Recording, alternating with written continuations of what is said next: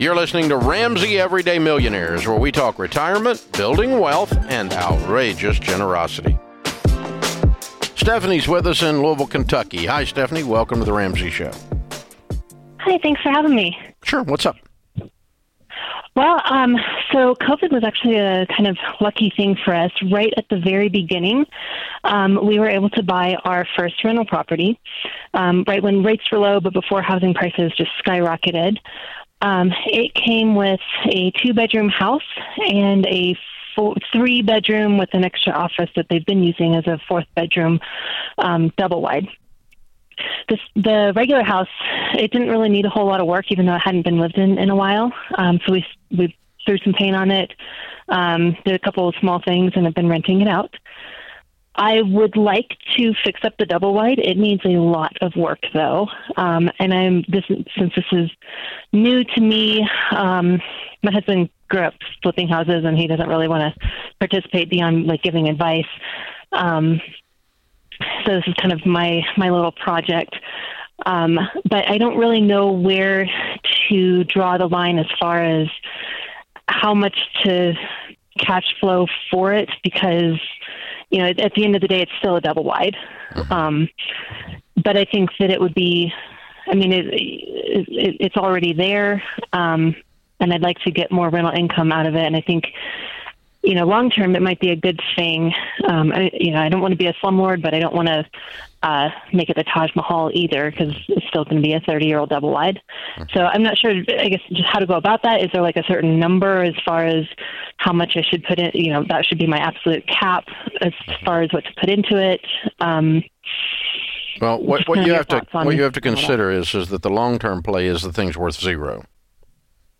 yeah. That's where it's going. Yeah, I can't imagine it'll be uh, There's like a day. There's a day that it years. they don't go up in value; they go down in value. Period.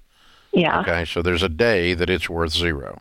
So that that tells us that's a different formula than fixing up the house, which is going up in value. Okay, Yeah. and, and so it's a different different way of looking at it, and so forth. What do you think you could rent it for if it was fixed up? Uh, if it's three bedrooms, I could probably get 15 to 18. If it's four, um, somewhere in the 16 to 20. Okay, let's Range, call let's call it let's call it. You're talking fifteen hundred dollars a month. Yeah. Wow. Okay, that's an impressive figure. All right, so we're going to get fifteen hundred bucks a month. Um, and uh, what would you talk about spending on it? Because basically, here's let me limit. Let me go ahead and limit you. All right? Mm-hmm. You want to recoup it fast with fifteen hundred a Yeah. month, because your other option is sell it and move it off the property before it goes down in value further Yeah. if you if you're going to keep it, you're going to burn it to the ground, like driving a car into the ground, kind of thing. And so you want to recoup everything that you put in it with cash flow off the rental. And so if you if you're making eighteen thousand dollars on it and you spend thirty six thousand dollars on it, it's two years before you even get your money back. And it's not going up in value; it's going down in value. So this is a pure. pure I'm going to trade some cash up front for a fifteen hundred dollar a month income that will last for a while. Mm-hmm. Okay, so I'm going to go ahead and tell you your limit is a max of thirty. Okay. How much have you got to spend on it? Well, I my gut tells me we, you know, I don't want to put more than about 50 into it. We've already got 30 put away um, for just kind of Yeah. whatever we happen to. I- I- if I were in your Um, shoes, I wouldn't put over 20, 25 in it.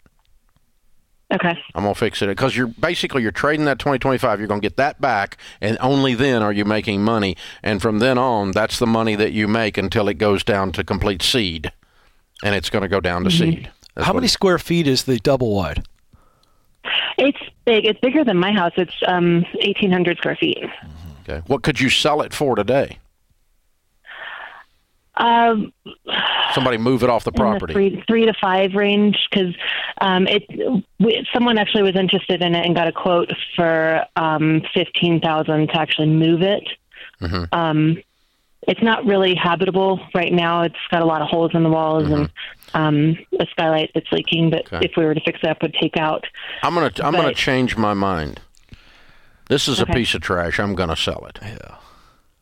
Okay. You don't want to deal with what this is going to be for the next eight years, ten years. It's going to be a Mm-hmm. constant headache. Yeah. It's not, you know, it, it's just going to be a problem, and it's not going up in value. I'm going to sell it for five. I'm going to take the thirty to fifty that I was thinking about spending in the wrong place, and I'm going to build a little property up there or something that goes up in value. That's exactly where I was leaning, Dave. Is what could you build if you want a rental property that bad? What could you build over time Yeah. that's going to? So on on the same Yeah. foundation that's there. Yeah, you well, Yes. not necessarily Well, the not foundation, necess- but yeah. maybe maybe use the same septic system or the underground utilities that got there. Some of the some of the infrastructure there, Yeah. And um, I'm I'm just going to be thinking that way. Even if it takes me two or three more years to save up and spend a hundred on something up there, I don't care.